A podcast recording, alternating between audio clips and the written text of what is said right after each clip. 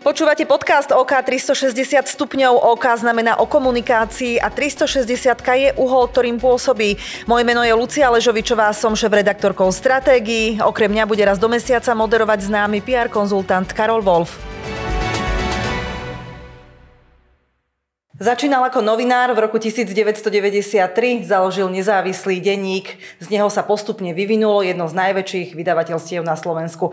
Aké boli tie 30 ročia a aká bude najbližšia predvolebná kampaň z pohľadu médií? Som rada, že pozvanie do stratégií prijal riaditeľ Petit Pressu Alexej Fulmek. Vítajte u nás. Dobrý deň, ďakujem. Prečo si podľa vás ľudia tak veľmi vylievajú zlosť na novinárov? ja neviem, či, či všetci ľudia, ale teda tá frustrovaná časť obyvateľstva potrebuje vždy mať nejakého nepriateľa a politici s tým vedia veľmi dobre pracovať. Ono v skutočnosti novinári sú tu nepriatelia od e, vlastne nástupu Vladimíra Mečiara.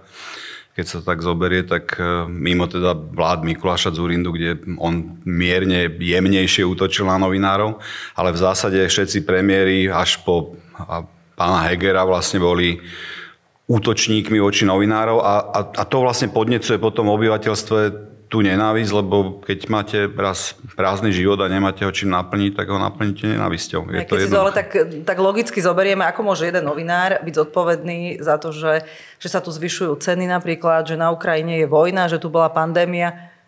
Tak novinár za to nemôže samozrejme. No. Ale na druhej strane, akože vlastne ten narratív e, politicky smerom k novinárom je, že ako keby novinári slúžili nejakému záujmu, ktorý nie je presne definovaný, ale povedzme, že je nejaký zahraničný a ten zahraničný e, narratív alebo ten zahraničný niekto akože chce túto malé Slovensko vykoristovať a obrať ľudí o peniaze a ich šancu žiť slušne. A je to veľmi podobné ako v Rusku, lebo však v Rusku táto propaganda fungovala 15 rokov a absolútne vlastne vymazala zdravý úsudok z hlav ľudí, čo sa vlastne prejavuje teraz tou podporou, podporou tej vojny. Tam vlastne ten princíp vytvorenia fiktívneho nepriateľa, ktorý zjednocuje národ, fungoval veľmi dobre a pre politikov je to ľahšie, lebo v tom prípade akože nemusíte nič konkrétne robiť. Proste jednoducho stačí vám nájsť nepriateľa, kde sa ľudia, ktorí sú povedzme tej nižšej vzdelanostnej kategórie, tak e, sa títo ľudia vlastne veľmi rýchlo dokážu zjednotiť na tom, že niekto ich nepriateľ, hoci nie je. Prekvapilo vás to, čo sa minulý týždeň dialo s Martou Jančkárovou, s redaktorkou RTVS? E, prekvapilo ma to, lebo znovu, tak to je ako, e, tak samozrejme je úplne jasné, že má právo televízia si pozývať koho chce ako hostí, to znamená, že pokiaľ tá argumentácia s ňou absolútne súhlasím, to znamená, že pokiaľ si smer myslí, že bude posielať kohokoľvek do relácií, tak musí to byť proste po nejakej dohode, ale tá reakcia, ktorá bola na vlastne takýto akože pomerne nevinný, nevinný akt bola, bola, bola proste neprimeraná. A je to niečo ako keď v kaviarni omylom do niekoho vrazíte a ten sa otočí a vrazí facku alebo čo. Čiže, čiže nepovažujem to za, za primerané a vidieť, že tá spoločnosť je v takej tenzii. No. A vy ste niečo podobné riešili v SME? My sme riešili kedysi v 90. rokoch samozrejme, ešte teda keď bol Peter Todd u nás, ktorý potom urobil ten neslavný oblúk cez Sisku až k pánovi Kočnerovi, tak e, samozrejme riešili sme to, riešili sme výhrážky, akože tie boli dosť časté, dokonca teda raz prišiel nejaký pán nám vybiť okna, ešte na Pribinovej. takže, takže áno, akože to štvanie vlastne ľudí, tí politici si možno až tak veľmi nepresne neuvedomujú, že to štvanie tých ľudí nachádza živnú pôdu u agresívnejších jedincov a že tí naozaj môžu potom e, proste urobiť nejaký ako fatálny krok, ktorý, ktorý buď zraní alebo poškodí novinára, takže neuvedomujú si to. Jednoducho, alebo to nechcú vedieť, nechcú to vidieť. Majú to ako jeden zo svojich politických nástrojov možno. Politici tak, si vždy no. radi kopli do určitej skupiny novinárov. Je to dnes, keď to porovnáte s tými 90. rokmi, lepšie alebo horšie?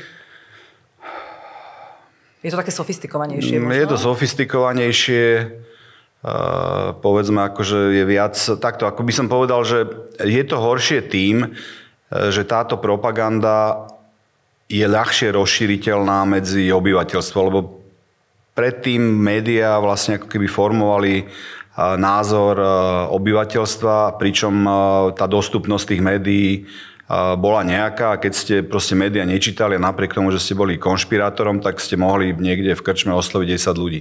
Ale dnes naozaj cez sociálne siete ste schopná osloviť, alebo sme, kdokoľvek je schopný osloviť proste desiatky tisíc, tisícky ľudí a tým pádom je to o to nebezpečnejšie, lebo vlastne ten toxický zásah je oveľa, oveľa väčší a plus teda politici vlastne využívajú sociálne siete, pretože tam nemajú žiadnu oponentúru a sú priamo schopní komunikovať so svojím elektorátom a buď ho bičovať akože k pozitívnym alebo k negatívnym veciam. Čiže o toto je to horšie, by som povedal. Pozrieme sa trošku aj do vlastných radov. Ako veľmi si novinári môžu za to, že sú kritizovaní spoločnosťou? No, to, toto je akože téma, ktorá, ktorá, ktorá, ktorú akože riešim roky. Um, na toto ja odpovedávam, že aj keď novinári robia chyby, čo je nesporné a skúsim ich potom pomenovať, aké sú vlastne akože najčastejšie, skôr je to akoby e, v tom takom aktivistickom e, prístupe, to znamená akože v úsilí e, v úsilí bojovať za spravodlivý svet, tak v tom prípade akože môžu byť argumentácie tých novinárov nie dostatočne presvedčivé, ale vrátim sa k tomu, ja rád hovorím, alebo často hovorím, že aj keď novinári robia chyby, chyby je lepšie, keď existuje slobodná žurnalistika, ako keby teda neexistovala slobodná žurnalistika. To znamená, že vo vydavateľstvách nášho typu naozaj riaditeľ nezasahuje, ani ani nemám prístup do redakčného systému, čiže ja čítam noviny vlastne, keď výjdu a tým pádom ako keby tá sloboda alebo tá komunita novinárska, ktorá si vytvára vlastné pravidlá, je hodnotnejšia ako keby niekto direktívne riadil noviny a snažil sa teda ako keby eliminovať tie novinárske chyby, ale na jednom alebo dvoch ľudí záleží akože názor tých novín. Čiže z tohoto pohľadu, aj keď robia chyby, sú cennejší pre spoločnosť aj s chybami, keďže fungujú ako slobodné entity a čokoľvek sa o nich zachytí, o tom môžu písať a nikto nereguluje ako tematický zásah tých novín. Čiže toto je jedna vec. Druhá vec je, že faktom je, že, alebo faktom je, uh, to, čo ja nemám rád, je ako keby taký aktivizmus, to znamená, že ak je niekto akože zlý, tak ho zostrelíme, napriek tomu, že má argumenty alebo argumentuje. Niekedy sú tie kauzy substitučné, že teda máme niekoho zaradeného ako korupčného človeka a substitučne cez nejakú malú kauzu sa snažíme ho kritizovať, hoci naozaj akože vecne to je kauza, ktorá nie je pre spoločnosť až tak e, škodlivá a potom to, čo nemám rád, že pokiaľ, aj keď teda kritizujem niekoho, takže ne, nedáme mu ako keby dostatočný priestor. To znamená, že máme 9 kritických vied versus dve obranné vety, takže proti tomuto ja, nie že protestujem, to na toto novinárov upozorňujem. A v zásade sa veľmi snažím o to, aby tie noviny boli objektívne, aby tam čo najmenej zaznieval vlastne osobný názor tých novinárov, lebo názor si majú vytvárať čitatelia. Jedna vec je písať do novín a druhá vec sú tie sociálne siete, ktoré ste už spomenuli. Aj novinári ich majú ako svoj veľmi silný nástroj. E, riešite to v vašom vydavateľstve, že vaši novinári e, sú mimoriadne vplyvní na sociálnych sieťach? Ja osobne to neriešim, ale redakcia sa zaoberá tým a myslím si, že má aj nejaký kódex, ktorým proste ako keby reguluje správanie sa našich novinárov na sociálnych sieťach, ale Sociálne siete sú priestorom slobody, takže môže sa stať niekedy, že niekto reaguje na sociálnych sieťach spôsobom, ktorý tej redakcii ako nemusí vyhovať alebo tomu vedeniu ale neznamená to, že to človeka majú prepustiť. Nie? Čiže mm-hmm. ťažko povedať. Ja, ja, ja teda ja na sociálnych sieťach nie som, čiže udržal som si to, ale ani nie kvôli tomu, že som to nejak odsudzoval, ale bojím sa, že by som sa stal závislý na priazni a nepriazni akože užívateľov sociálnych sietí, čiže zostal som mimo, tak e, tým pádom ja dostávam len veľmi sprostredkované informácie, čo sa tam deje. Kde je pre novinára tá hranica, že, e, že tu som novinár a tu som volič občan? To je tenká hranica? Je to tenká hranica, ale najmä teda ako keby by mal uvádzať, že či uvádza nejaký svoj súkromný názor, alebo či to uvádza ako novinár, ale mali by si novinári uvedomovať, že tak či tak ich vždy budú spájať e, s novinami, pre ktoré pracujú a že aj ich súkromné statusy alebo súkromné postrehy budú, ako, budú vnímané ako postrehy, e, ktorý, ktoré sú viazané akože k tým novinám a k tej značke a tým pádom, pokiaľ urobia chybu, tak e, budú aj napadaní a bude vlastne napadaná aj tá značka. Začala sa už podľa vás predvolebná kampaň, lebo toto je asi najťažšie obdobie, vždy je to najťažšie obdobie pre médiá, ustať tú predvolebnú kampaň. Už sme v nej?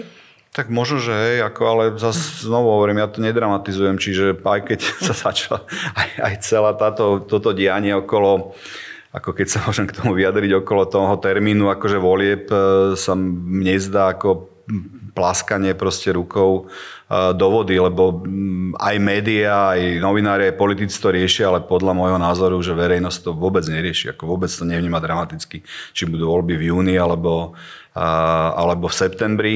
A to, aká bude tá kampaň, no tak, a tak ako každá jednoducho, tak aká je kultúra politická. To znamená, že bude asi dosť špinavá, to znamená, zo strany Smeru bude extrémne útočná a uvidíme teda, čo ostatné subjekty, uvidíme, že či tie pravicové subjekty sa nakoniec zjednotia, alebo aj to nepovažujem za nejakú drámu, že vznikne x nových subjektov, lebo nakoniec si myslím, že racionalita tých ľudí ich privedie k tomu, aby sa zjednotili, aby neprepadli tie stredo práve hlasy, ako ich voláme.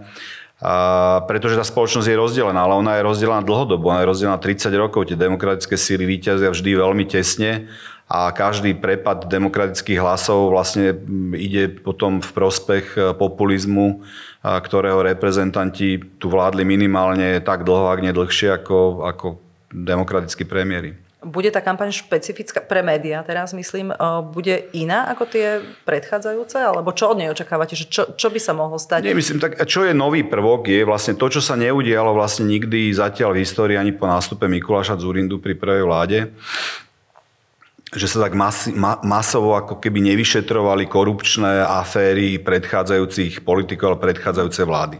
To, že za Igora Matoviča, respektíve za premiéra Hegera, za Oľano, tak to nazvime, sa začali tieto vyšetrovania, tak to z toho robí akože inú kampaň, pretože mnohým ľuďom ide o to, že, že či vôbec zostanú na slobode. To znamená, že tam z tohoto pohľadu preto si myslím, že tá kampaň bude akoby trošičku agresívnejšia, alebo bude agresívnejšia, pretože mnohým ľuďom ide o to, že či sa postavia pred súd alebo nepostavia za svoje korupčné aféry a to zase akože nie je žart, keď e, proste akože vás odsudia, alebo keď ste vo väzbe, alebo keď ste mesiac v cele. Proste to, keď si predstavíte, tak e, tá zúrivosť, ktorá vlastne musí pánovať v tom tábore, je obrovská. Vidíme, že teda robia všetko preto, aby spochybnili vlastne vyšetrovateľov a sudcov, čo samozrejme akože je absurdné, ale vidíte, že padá to na úrodnú pôdu a mnohí ľudia naozaj veria, že tieto zložky sú sú zneužívané a že vlastne tí ľudia sú nevinní a tá argumentácia, že,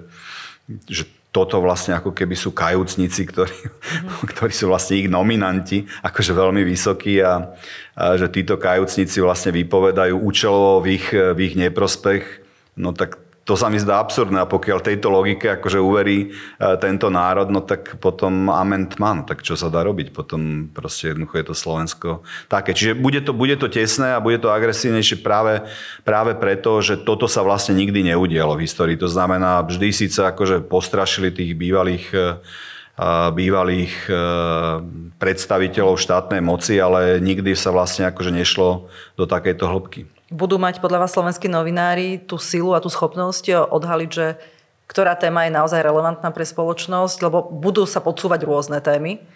No, a ktorá budú, je len nejaký budú musieť, budú musieť, aj keď je ťažko povedať, že podsúvať témy, tak samozrejme to racionálne spracovanie toho, že čo, čo je významná téma, e, prechádza ako nejakým tým akože emočným, emočným, emočnou vrstvou akože u toho, u toho človeka. A mm, je otázka teda u toho novinára, a je otázka, že či proste budú schopní sa odbremeniť od tých emócií, lebo kampaň bude emotívna. To znamená, že treba si zachovať zdravý rozum a ja teda verím, že tá tlač e, alebo teda tie, tie médiá, že, že to ustoja, aj keď je treba povedať, že ja si myslím, že zhruba 50% ľudí už e, akože naprosto ako nevníma štandardné médiá ako médiá, ktoré sú relevantné, že proste naozaj čítajú a nejaké alternatívne informácie. Neviem, či 50, ale myslím si, že vysoké percento ľudí proste ako sa podarilo v tejto krajine politikom dlhodobo znížiť vieru v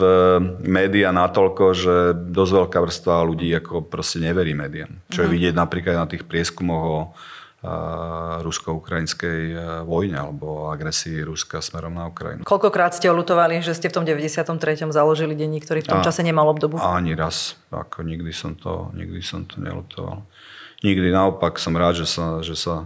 A jediné teda čo, lebo keďže som bol veľmi mladý, som mal 26 rokov, tak som si vlastne neuvedomoval, do čoho ideme, lebo v tom veku človek e, vlastne akože všetko vníma akože oveľa ľahšie, všetko je také akože easy, čiže proste, asi keby som to robil teraz, tak akože sa dosť zamyslím, ako rovnako tí chlapci, čo odišli od nás v 2014 po vstupe Penty, e, že asi to nebolo úplne jednoduché rozhodnutie, lebo už potom, keď odchádzate z fungujúceho priestoru do nového projektu, tak, e, tak keď ste už dospelejší, chápete všetky tie rizika, čo sa môžu udiať. Bola tam podstatná tá e, určitá dávka naivity, ktorú ste mali, lebo keby ste možno vedeli, čo vás čaká, tak do toho nikdy nejdete? Asi by sme do toho išli, by som sa viacej bál. Takto som sa nebal. Takto ja som proste veril, že to bude úspešné a nemal som na to, že žiadne dôvody, proste akože žiadne racionálne argumenty nevyzerali. Navyše teda naozaj však odišla len časť redakcie, neodišla celá redakcia.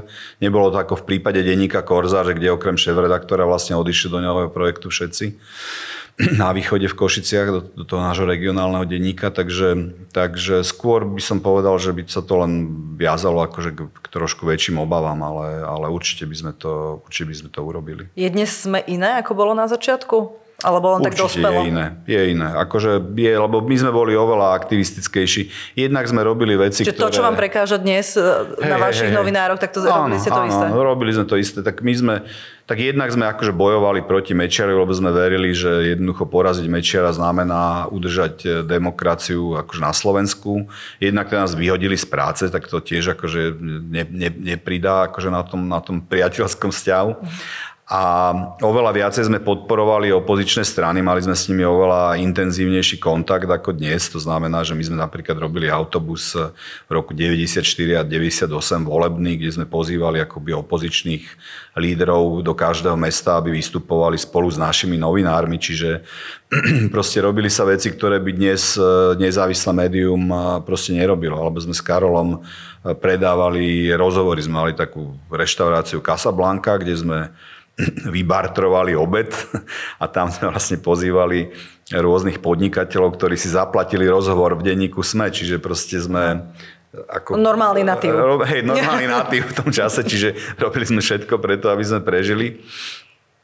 Takže z tohoto pohľadu je to určite iné, to oveľa štandardnejšie, to vydavateľstvo je rozdelené na redakciu a obchod, je tam proste naozaj e, brána, proste, ktorá je nepriepustná, čiže Čiže je to inak. Aj keď teda musím povedať, že vo chvíli, kedy vlastne sme začali strácať tržby a kedy po roku 2008-2009 začali vlastne padať e, printové produkty jednak inzertne po kríze, lebo však tam odišlo nejakých 30-35% peňazí z trhu e, inzertného a jednak e, kvôli smartfónom začal vlastne akože pád printových produktov, tak som začal nastavať to vydavateľstvo tak, aby tie printy akože dokázali predávať inzerciu, som si uvedomal, že jediné, čo print bude môcť predať, je vlastne akoby inzercia sú v súvislosti s nejakou obsahovou pridanou hodnotou. Nesmie byť samozrejme primitívna.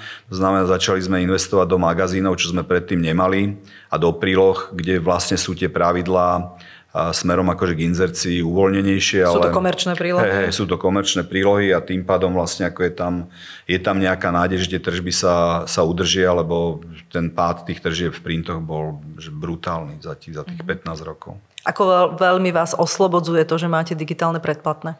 To je samozrejme, my sme ho začali robiť v roku 2011 a to je samozrejme uh, gro toho úspechu. To, že sme začali robiť v roku 2011 digitálne predplatné, ktoré začalo rázať, dodnes rastie a sme cez 60 tisíc predplatiteľov, to bol akože úplne kľúčový krok na to, aby sa zachovala ziskovosť toho vydavateľstva.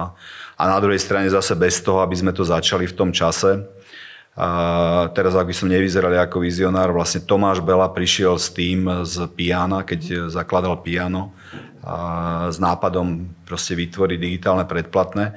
Hoci my sme ho robili už predtým, my sme robili prvé digitálne predplatné, sme urobili niekde okolo roku 2004, kde sme vlastne zavreli komentáre a chceli sme ich predávať, ale mala to byť skôr akože ochrana toho printového komentáru, že proste, aby nám nečítali zadarmo komentáre na webe, tak sme ich zatvorili. A mali sme vtedy nejakých 80 predplatiteľov, ale komentátori samozrejme sa hnevali na to, že ich komentáre nie sú prístupné na webe. A, takže sme to potom zrušili. Takže to bol akože prvý pokus. Ale druhý pokus seriózny bol teda s Tomášom Belom a s Pianom, kde on vlastne oslovil 5 najväčších, 6 najväčších vydavateľov.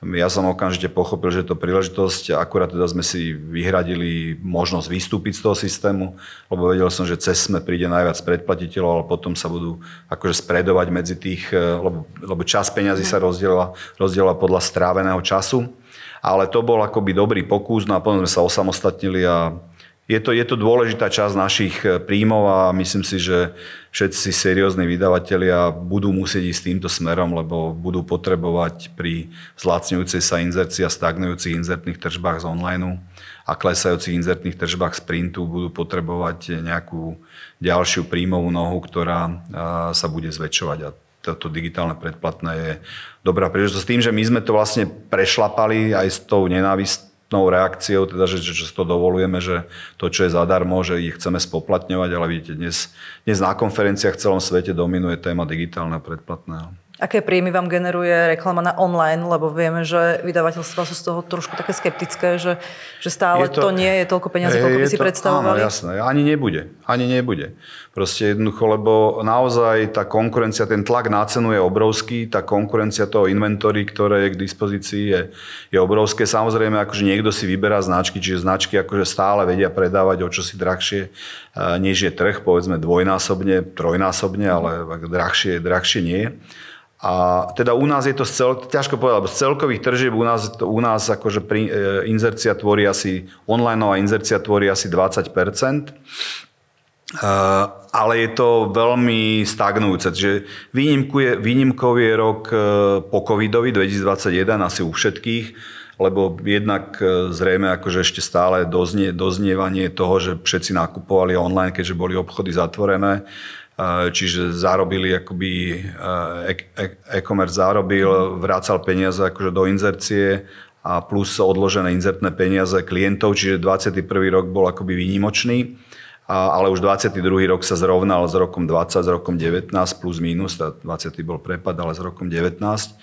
Takže nemyslím si, že tam môžeme očakávať nejaké extrémne nárasty, najmä preto, že začína dominovať programatická inzercia, lebo agentúry tvoria zhruba polovicu tržieb e, z digitálneho, z digitálneho z tržieb z, digitálnych, z digitálnej inzercie alebo z online inzercie. A dru, druhá časť, druhá polovica už je programatik, ktorý čisto proste akože sa funguje na základe teda schopnosti udržať toho čitateľa na stránke. Tá konkurencia, ešte raz opakujem, je obrovská, lebo aj Netflix vám vlastne berie akože čas ľudí, ktorí by mohli čítať vaše noviny. Čiže ktokoľvek a bude väčšia, presne tak. Čiže to je, to je vlastne akože prvá vec. A druhá vec, že vlastne ten tlak toho inventory e, neustále zlacňuje tú cenu. Čiže nemyslím si, že tam, tam tam proste ako keby bude raz. Preto my sa sústredujeme na to digitálne predplatné, lebo tam to je priama väzba s čitateľom a jednoducho tam závisí od toho, že ako je spokojný s vašim obsahom, aby zaplatil. Mhm. Všetky vydavateľstva hovoria, že sústredujeme sa na digitálne predplatné, ale e, sústredujete sa aj na printové predplatné? Nie. Nie. Mm-mm. Ako skoro v podstate sme prestali print komunikovať.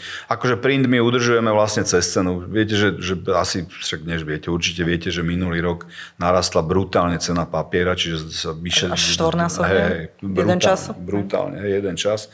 Mierne začala akože klesať, ale čiže tým pádom vlastne vydavatelia museli premietnúť e, do ceny novín, do ceny novín tento nárast, akože ceny plus sú tam energie, lebo jednoducho tým, že máme tlačiarne, vieme, o koľko sa zvýšila e, cena energie. E, našťastie teda to nie je ten e, trojnásobok, čo sa očakávalo, že je to zhruba 50 až 60 percentný nárast oproti minulému roku, ale tiež je to nárast. A tie printy budú môcť robiť len jednu jedinú vec. Budú musieť, akože, keďže ich inzercia vlastne neudrží, tak budú musieť zvyšovať cenu. Čiže proste ten produkt podľa mňa pôjde ďalej, ale bude čoraz drahší. Čiže print bude taký nišový produkt? Hej, myslím si, že áno.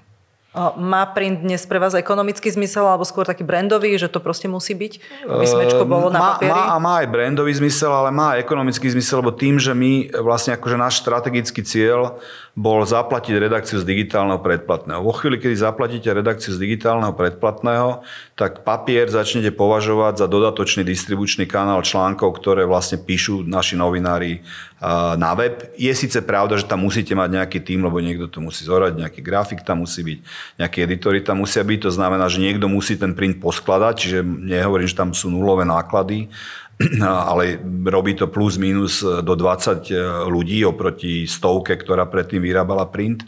To znamená, že kým vlastne týchto 20 ľudí bude schopných sa zaplatiť z toho printu a budeme schopní z neho zaplatiť papier a distribučné mm. náklady, tak dovtedy proste ten print dáva zmysel, lebo síce nerobí veľký zisk, ale nejaký cez toto rozdelenie, keď teda máte pokryté vlastne tie mzdové náklady cez digitálne predplatné, tak dáva zmysel ako proste ďalší distribučný mm-hmm. kanál. A stále platí to, že istý typ klientov alebo respondentov vidí veľkú pridanú hodnotu byť na papieri? Áno, áno, to však preto, sa, preto nespadla tá inzercia úplne, lebo mm-hmm. viete zase, akože naozaj ten digitálny svet je vlastne akože veľmi premenlivý mm-hmm. a my sme ľudia a ľudia akože chcú niečo stále. To znamená, že v prípade naozaj nejakých, eh, nejakých príloh alebo nejakých akcií, kde chcete vlastne ako keby zachovať vlastne niečo akože v hmotnej rovine, tak nemáte aj inú šancu ako objednať si print. A plus tá kombinácia s obsahom, proste tá je, tá je dôležitá, lebo tá stále tých klientov oslovuje, aj keď teda samozrejme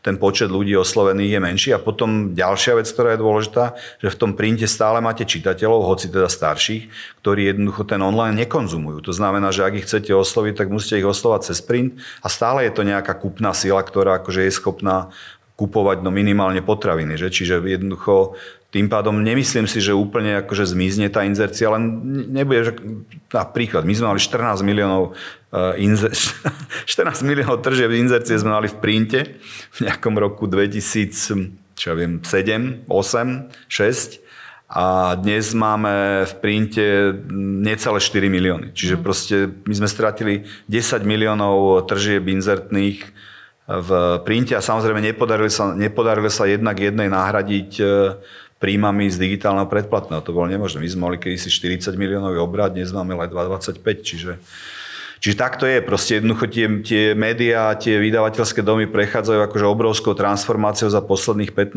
rokov, ale vidno, že teda sú schopné na tom trhu sa udrž, udržať, aj keď to nie je podnikanie, ktoré proste by si človek povedal, že je teda naozaj atraktívne a že idem do neho investovať, pokiaľ niekto ako to neberie ako politický nástroj, ako mm-hmm. nástroj, ako prístup k politickej elite. Uh Darí sa vám udržiavať alebo vyhľadávať talenty? Lebo toto je veľká téma v nejakej kreatívnej branži. Že či tie talenty Hej. vôbec majú záujem, či mladí ľudia majú záujem byť novinármi, či, či im to stačí, či nechcú robiť niečo iné. Konkurencia je obrovská.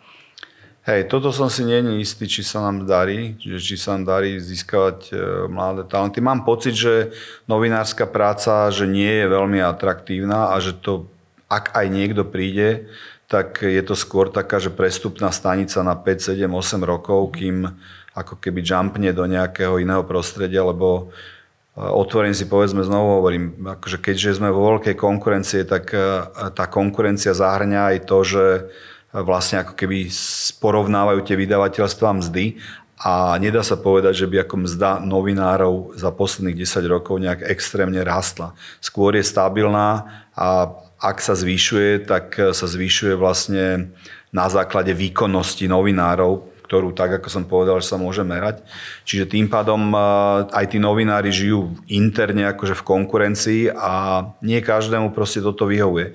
Na druhej strane akože novinárčina prináša veľmi veľa kontaktov e, do budúcnosti, čiže z tohoto pohľadu je to povolanie možno atraktívne, ale nemyslím si, že na dlhodobo nemám pocit, že tí novinári mladí, že vstupujú do novín s tým, že budem to robiť celý život, tak ako ja napríklad. Že teda som si povedal, že to budem robiť celý život a nezišlo mi na um nikdy akože robiť niečo iné. Uh-huh. A čo v tom vydavateľstve môžu robiť inak, aby, to, aby sa stalo atraktívnejším povolanie novinára? Tak samozrejme môžu mať svoje vlastné projekty, však môžete si vymyslieť akýkoľvek projekt, že keď máte lucidný manažment, tak vás podporí, takže to môžu, ale v zásade akože je to vždy riziko, lebo jednoducho vždy meria, meriate výkonnosť e, toho projektu. Alebo sa môžu dostať do vydavateľských štruktúr, pokiaľ akože niekto, niekoho to baví, alebo, alebo môžu riadiť SME Creative, natívne oddelenie, môžu ísť do agentúry, čiže tých možností akože je viacej v tom vydavateľstve tým, že vlastne veľké vydavateľstva sa snažili v minulosti aj teraz sa snažia samozrejme investovať, aj keď tie ceny sú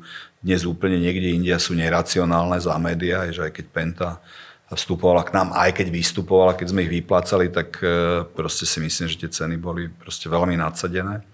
A, ale tak to je teraz v médiách, to znamená, že ak niekto ich kupuje, tak ich kupuje ani nie tak akože s podnikateľským zámerom, ale so zámerom akože mať nejakú akože mediálnu silu na svojej strane.